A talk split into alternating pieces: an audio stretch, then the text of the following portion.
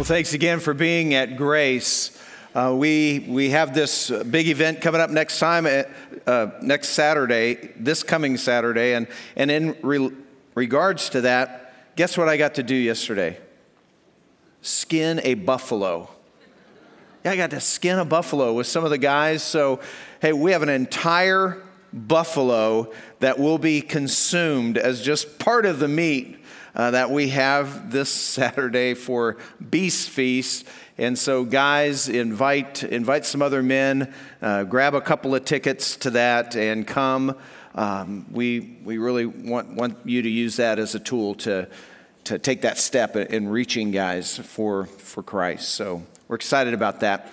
We, we were in a, our last series was had everything to do with Genesis 1, 2, and 3. This explains everything. And then last week we started uh, the next series, which really continues through Genesis, called Epic. And Epic is going to take us all through the Old Testament and leading up to the coming of Christ. And so we are doing this just so everybody kind of has a better grasp on how all the Bible fits together. Last week we ended with uh, Genesis chapter 9. The earth had been flooded, and then Noah uh, starts off with his three sons, Japheth, Ham, and Shem, and they're told to go into the world and multiply and, uh, and fill the world. But but they didn't their offspring didn't do that people stayed in the area and actually uh, shortly thereafter, the people who were on the earth decided to unite in their opposition to what God had told them to do and build a great tower, a ziggurat, if you will. And they started doing that. And when God saw them doing that, he, he wanted to stop them, and he did it in kind of a unique way. At that time in the world, there was only one language. God came and he confused their languages where people couldn't stand each other, all hap- couldn't understand each other. Did I say people couldn't stand each other? People could, yeah, they couldn't do that either, but people couldn't understand each other. And, uh, and so they started then separating into different people groups. And then they did go out and start filling the earth. So that's, uh, that's what happened in Genesis, after Genesis 9, that's Genesis 10 and 11 that happens. And then in Genesis chapter 12, there's a shift in the Bible that carries through to the rest of the Old Testament, and that is before Genesis 12, the, the, the scope has been universal, the whole world. But now in Genesis 12, God narrows down the focus to one man and then after that, one family, one nation that leads up to the coming of Christ in fulfillment of what we learned about back in Genesis chapter 3 two weeks ago in the last series. And that one man is Abraham. God comes to Abraham, eh, who is from the line of Shem and God tells Abraham, I want you to pack up and leave everything you know, everybody you know, your culture, um, everything, and go to a land that I'll show you. And that's what Abraham does. He packs up, he takes his wife and his nephew, and he heads to this land that he doesn't even know where it's at, which is Turns out that it's Canaan, which is Palestine or modern day Israel. And, uh, and he goes, when he gets there, God promises him that he will have an heir through Sarah, and that not only will God bless Abraham because Abraham believed, but that God would bless the whole world through this line, this heir of Abraham. And so God says, okay. And then, but what happened is uh, God uh, didn't do that right away, and eventually Abraham and Sarah got much older, and it wasn't happening. So Sarah came up with a plan for Abraham to sleep with her handmaiden, her, her servant, and he does that, and there is a son born named Ishmael. Ishmael, by the way, is, is sort of the, the father of all the Arabic peoples. And so Ishmael is born, but God says, no, don't take matters into your own hand. I said I was going to do that, and I'm going to do it through Sarah. And they say, okay. And then Sarah is beyond childbearing years. As a matter of fact, when Abraham is 100 years old, Sarah then gives birth to Isaac, the child of promise. And Isaac means laughter. I mean, I, thought, I think they thought this was pretty funny. I mean, think about it. Abraham has his 100th birthday party and they bring diapers. You know, hey, you know, he, he has a son. And, and, that's, and then, as the story continues, we come to the most significant event in Abraham's life and we pick that up in Genesis chapter 22. There's a lot of Abraham there from chapter 12 to chapter 22, and I want to pick it up there in verse 1. And, and just to set the context here, Isaac is with them. Isaac's about 15 years old, and obviously Isaac's, you know, super important to, to Abraham and Sarah. And here's what it says. And now it came about after these things that God tested Abraham and said to him, Abraham. And he said, Here I am.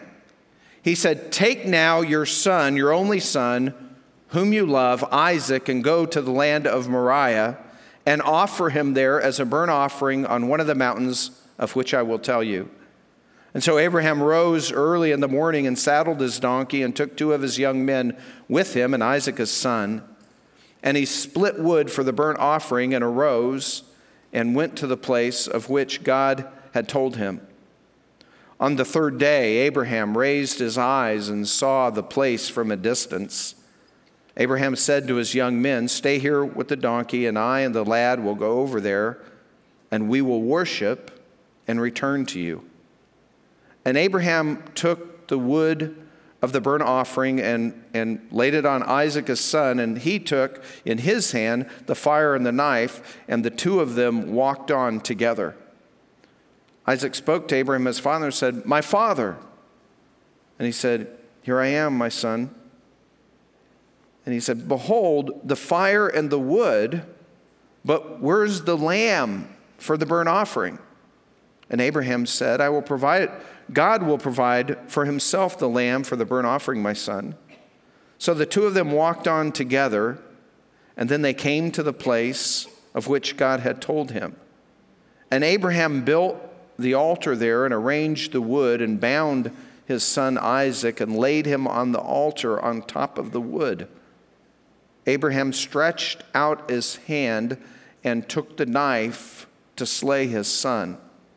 But the angel of the Lord called him from heaven and said, Abraham, Abraham. And he said, Here I am. He said, Do not stretch out your hand against the lad and do nothing to him, for now I know that you fear God, since you have not withheld your son, your only son, from me. Then Abraham raised his eyes and looked, and behold, behind him a ram caught in the thicket by his horns. And Abraham went and took the ram and offered him up for a burnt offering in the place of his son. And Abraham called the name of that place, The Lord will provide, as it is said to this day, In the mount of the Lord it will be provided. So you have this amazing, profound, yet horrendous story that, that we read, and it just makes us cringe, right? I mean, it's just heart rending.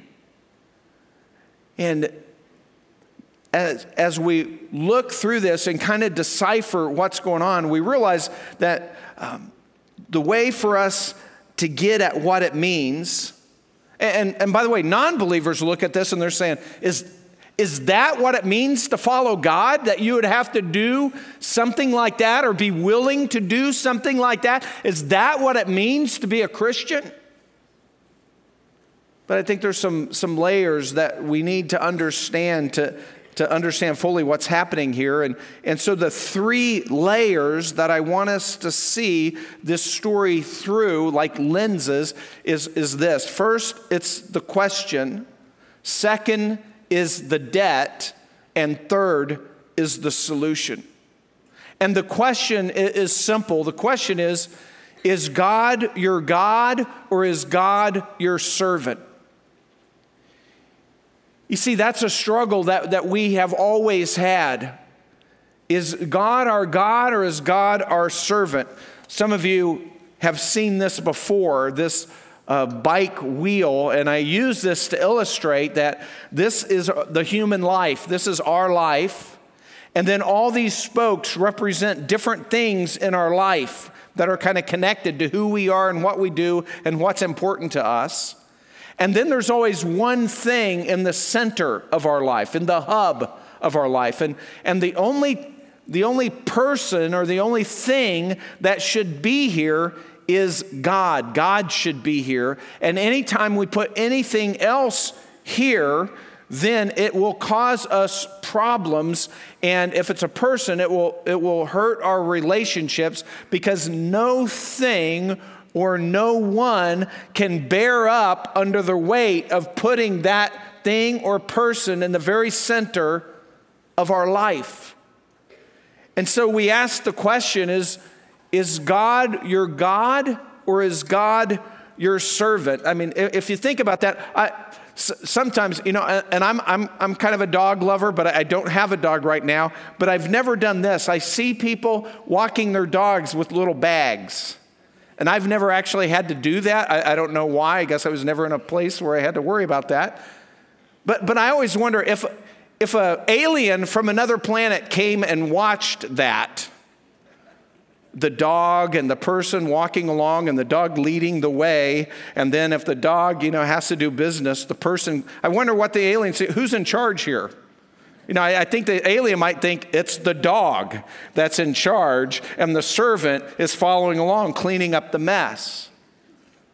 Is God your God or is God your servant? Is what we need to answer in our lives. Are we serving God for God or are we serving God for what we think we can get out of God? What can God do for us? And we've already learned in Genesis a few weeks ago that, that the common issue we all have as human beings is we want to call the shots, we want to decide what's right and wrong for our lives. And and in a sense, in that way, we are usurping God's position in our life. We're taking God's place. We're becoming our own God in that area when we're deciding what's right and wrong rather than leaning on what God says is right and wrong. And so, here, all through this story, God challenges Abraham, right? He says, Abraham, I want you to go to a land. And Abraham says, Where? And God says, I'll let you know. And Abraham says, okay. And, and they go. And then God says to Abraham, Abraham, I'm going to give you a son. And I'm going to bless not only you, I'm, you're going to be blessed, but I'm going to bless the whole world. You're, you're going to become nations through that son. And Abraham says, When? And God says, I'll let you know. And Abraham says, Okay. And then amazingly, and it just freaks us out because our children are so precious to us.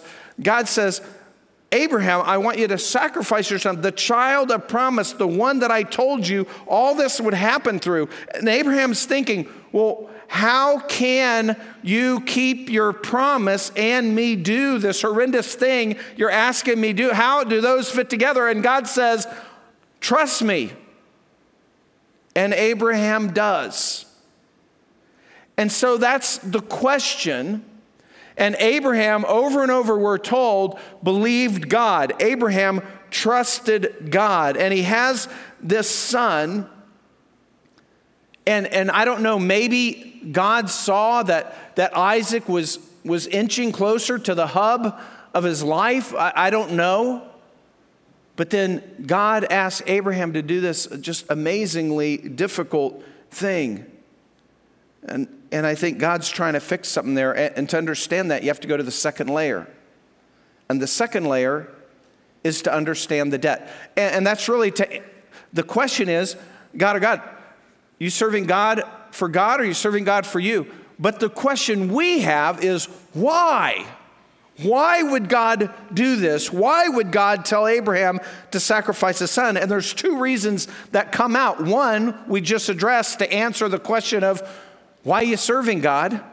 Is God your God or is God just your servant to get whatever you want?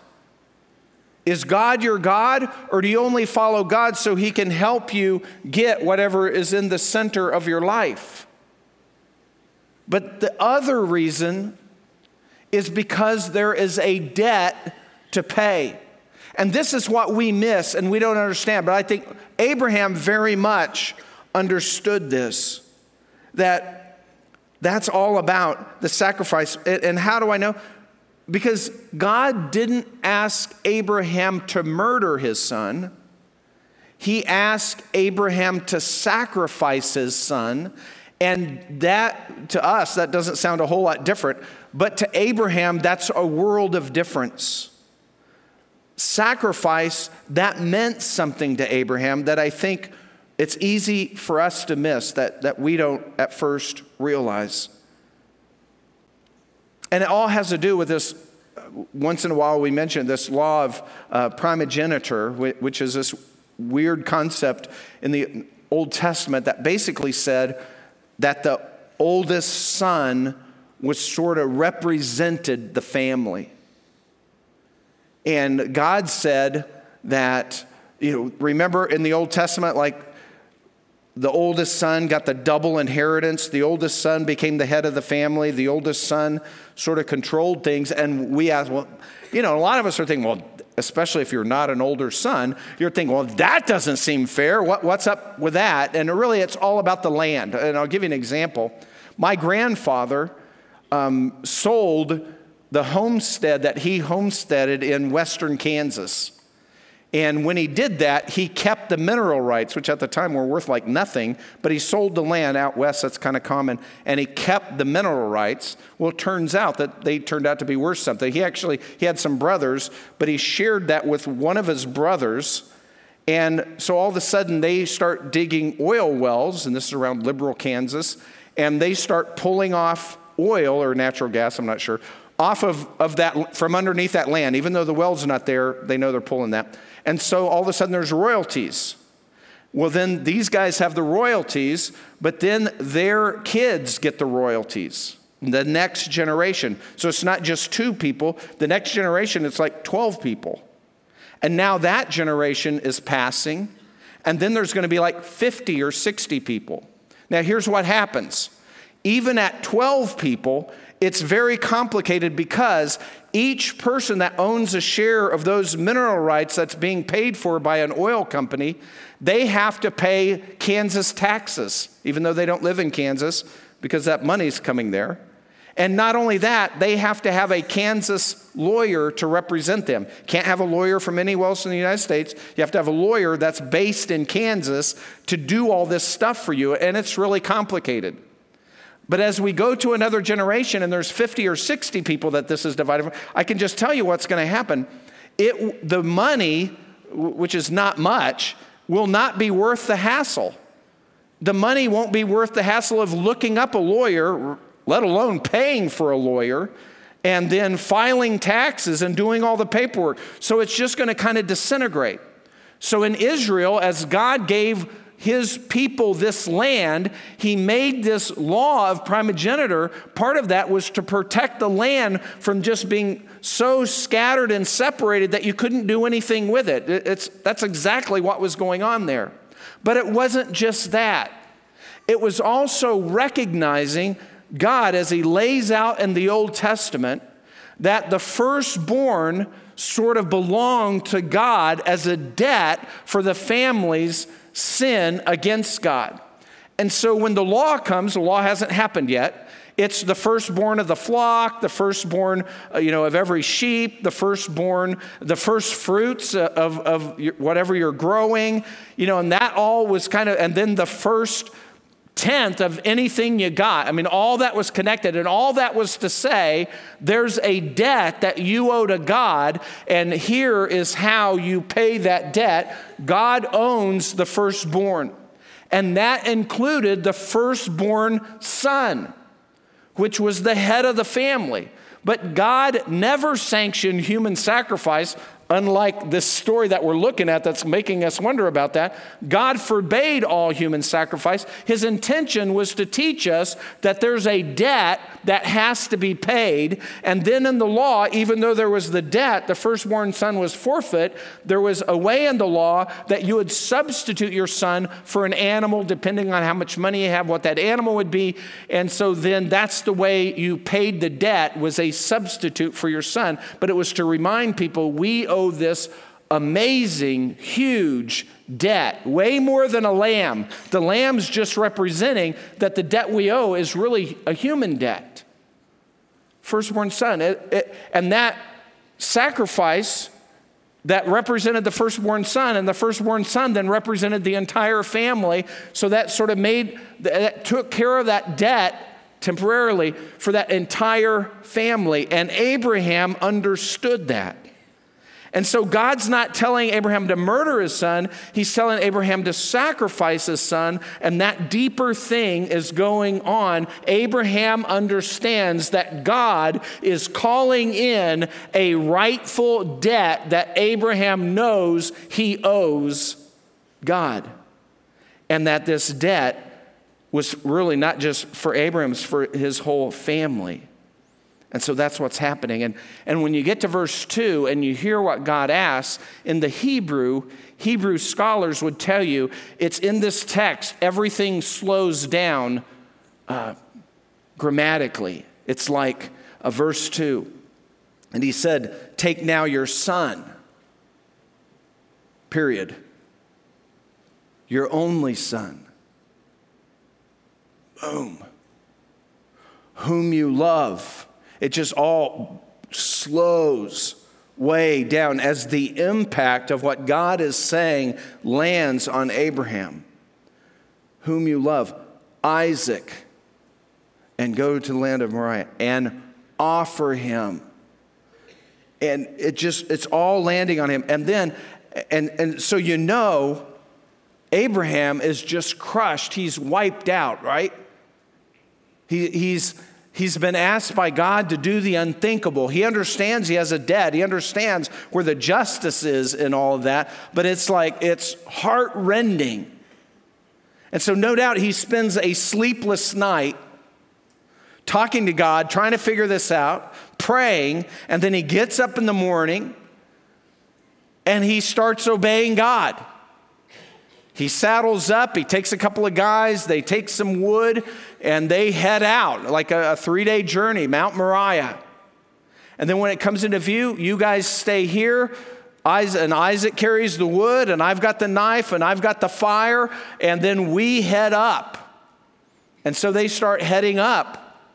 And then Isaac asks, my father, uh, very uniquely how that's done. And actually, in the Hebrew, that becomes an idiom in the New Testament that is Abba, father. It's daddy, is what that becomes. He says, My father, whoa, I got the wood, you've got the knife, you've got the fire. Where's the lamb? And, and Abraham's response lets us know that he was pondering this for the last 24 hours because he actually has a response to that. And what's he say? God will provide. God will provide. God will provide. And Abraham is just hanging on to that. I don't know how it's going to happen, but God, that's what he's thinking. God will provide. And then they get there. And Abraham starts to do the unthinkable. Ties his son's hands and feet, lays out the wood, puts his son on the wood, raises his knife. And through the angel of the Lord, God says, Abraham, Abraham, don't stop. He's saying, Stop. Don't lay a hand on the boy. Now I know. Now I know and then provides a, a substitute, right? Then Abraham looks and there's eh, all this. The ram caught in some bushes How? By its horns. Even that's significant. Why? It's caught there by its horns. Because the ram has to be unblemished, the ram has to be perfect. So it can only be caught, if it's caught by anything else, it'd be tearing itself up. It's caught by its horns. Abraham offers this perfect lamb and recognizes that this lamb is a substitute for his son. This is not a test of Abraham's willpower. It's Abraham obeying God, and all the way up there, he's thinking, I, I don't understand how God's going to do this. Isaac is the son of promise. He's the one, the one. God said, nations will come from, the world will be blessed. He's it.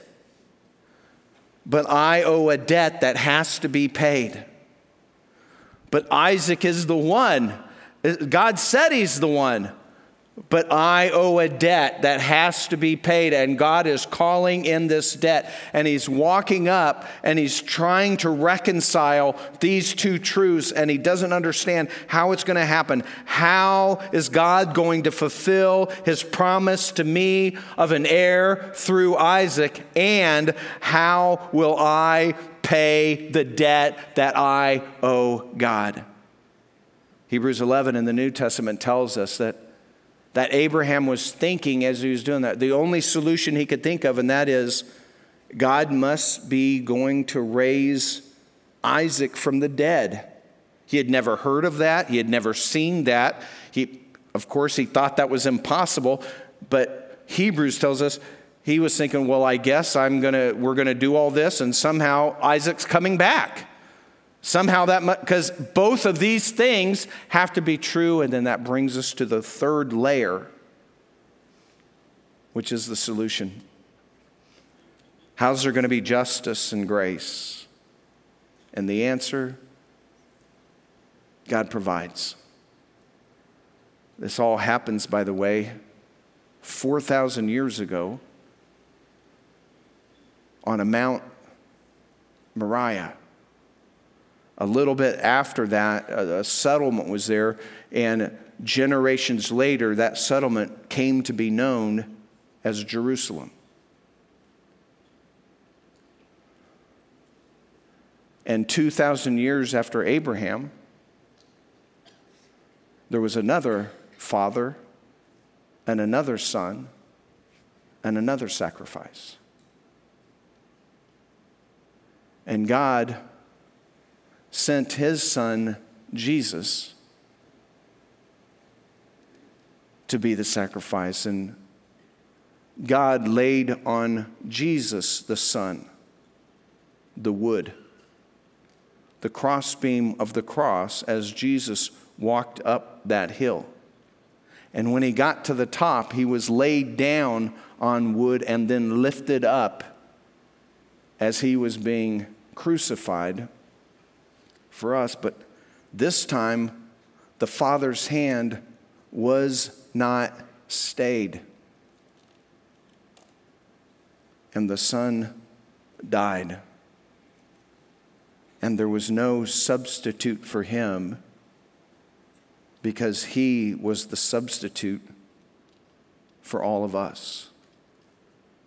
When Jesus began his public ministry, John the Baptist was at the Jordan and he saw Jesus at a distance and he said, Behold, the Lamb of God.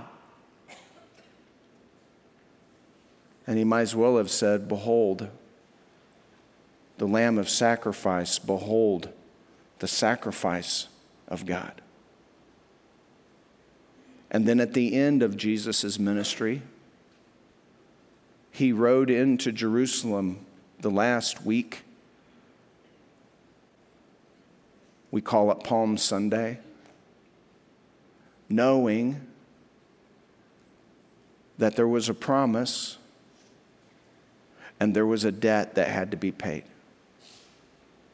And he willingly went there to the cross to fulfill that promise and pay that debt. That's what the whole Bible is all about. The Bible is not a series of unrelated and random stories. The Bible records God's story through time. God's working through all of us. And the whole Old Testament is pointing to this most central event in all of human history that Jesus Christ, the God man, would be offered up as the once and for all permanent sacrifice for our sins to make a way, to make it possible for sinful human beings to be reconciled to a holy and righteous God. And then the rest of the New Testament after that point is all pointing back to the gospel, just like we do now. Old Testament pointing forward, New Testament pointing back, us pointing back. And that's the message that we're to share with the world. That's why we exist, part of the reason we exist as a church here at Grace. It's why we do what we do. It's why, it's why we do things the way we do. It's why we have Beast Feast. It's not just so Kevin can skin a buffalo. It's not just so a bunch of men in our church can eat a bunch of exotic meat, although that's great, both of those things. It's because we have a message that God has told us to proclaim. And so it's our duty to go out and share with others the gospel, this good news, this what God has done for us. And, and some people kind of struggle with that. And we, in one of our classes, teach people how to do this, but, but we're just doing Beast Feast as a tool for men that they can invite other men. That's the whole purpose, that we would invite other men that we know that don't go to a Bible teaching church and bring them in just one step closer to coming to grace and hearing the message. And then when they come on Saturday, we're going to give them a reason to come back the next day, third service. And then when they come back, we're going to share the gospel with them. And through that whole process, we're going to be nice to them. We're, we're going to roll out the carpet for them. They're going to realize that this is all for them in hopes that they will either respond to the gospel or come back to hear more about God's truth. And it all fits together. That's what we're doing. That's why we're doing it, because we're trying to bring people to a point, a decision, the most important decision that they'll ever make in their life. And so, in order to make, for you here, you know, what about that question? Are you serving God for God or are you serving God for you? Is God your God or is God your servant? Is God in the center or is God somewhere else and you only acknowledge Him to help Him so that He will help you solidify what's ever in the center. But whatever's in the center besides God cannot hold up there, it cannot work.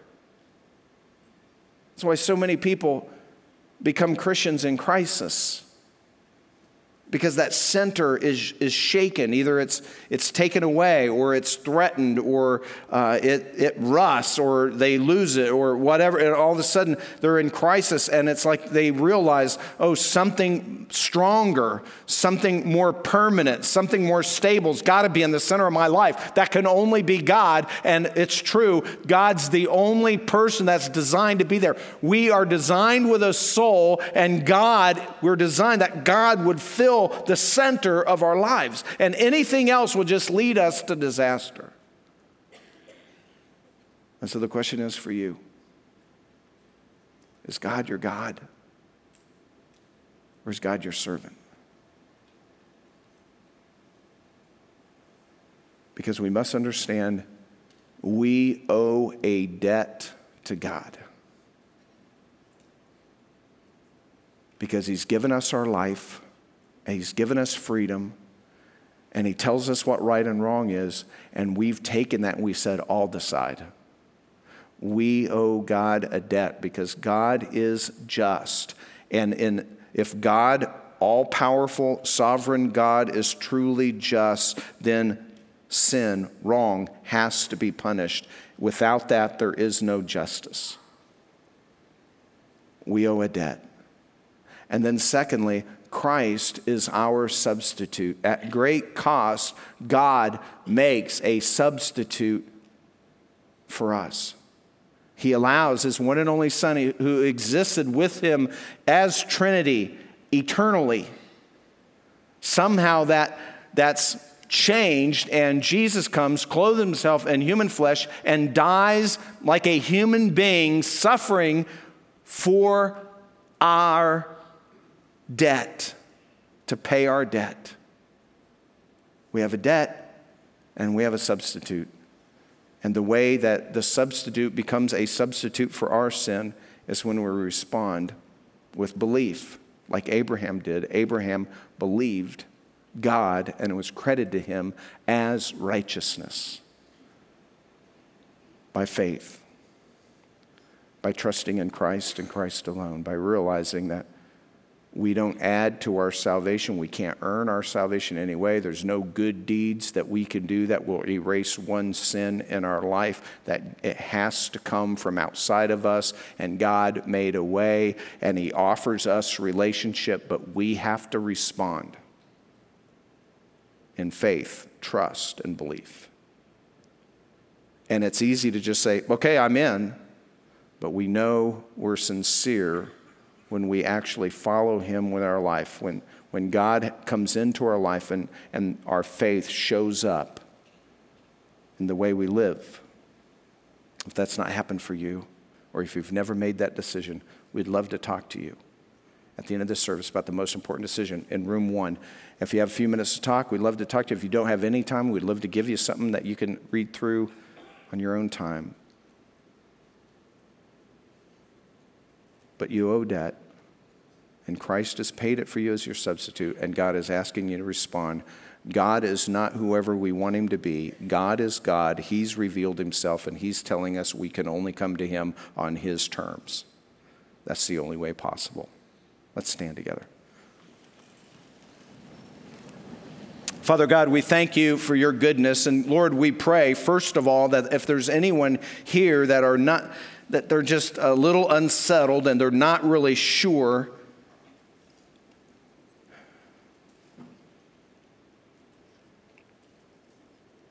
If they've made you their God and not just their servant. God, we pray that your spirit would convict our hearts about that. And Father, we pray that if anyone is in that position here today, that they would respond to you in faith by admitting their sin and trusting in Christ and wanting to follow you with your help. And Father, for the rest of us, that we would be serious about the message because life is short we don't have forever. We just have a limited time to impact people, and they have a limited time on this earth. And God, we pray that you'd help us to make an impact for you, that you would be glorified, that people would be saved. Lord, that's the, the call, the responsibility that you've given us. Help us to be faithful to that. Thanks for loving us. Thanks for your unspeakable sacrifice on our behalf. In Christ's name we pray. Amen. Look forward to seeing you next week as we continue in Epic.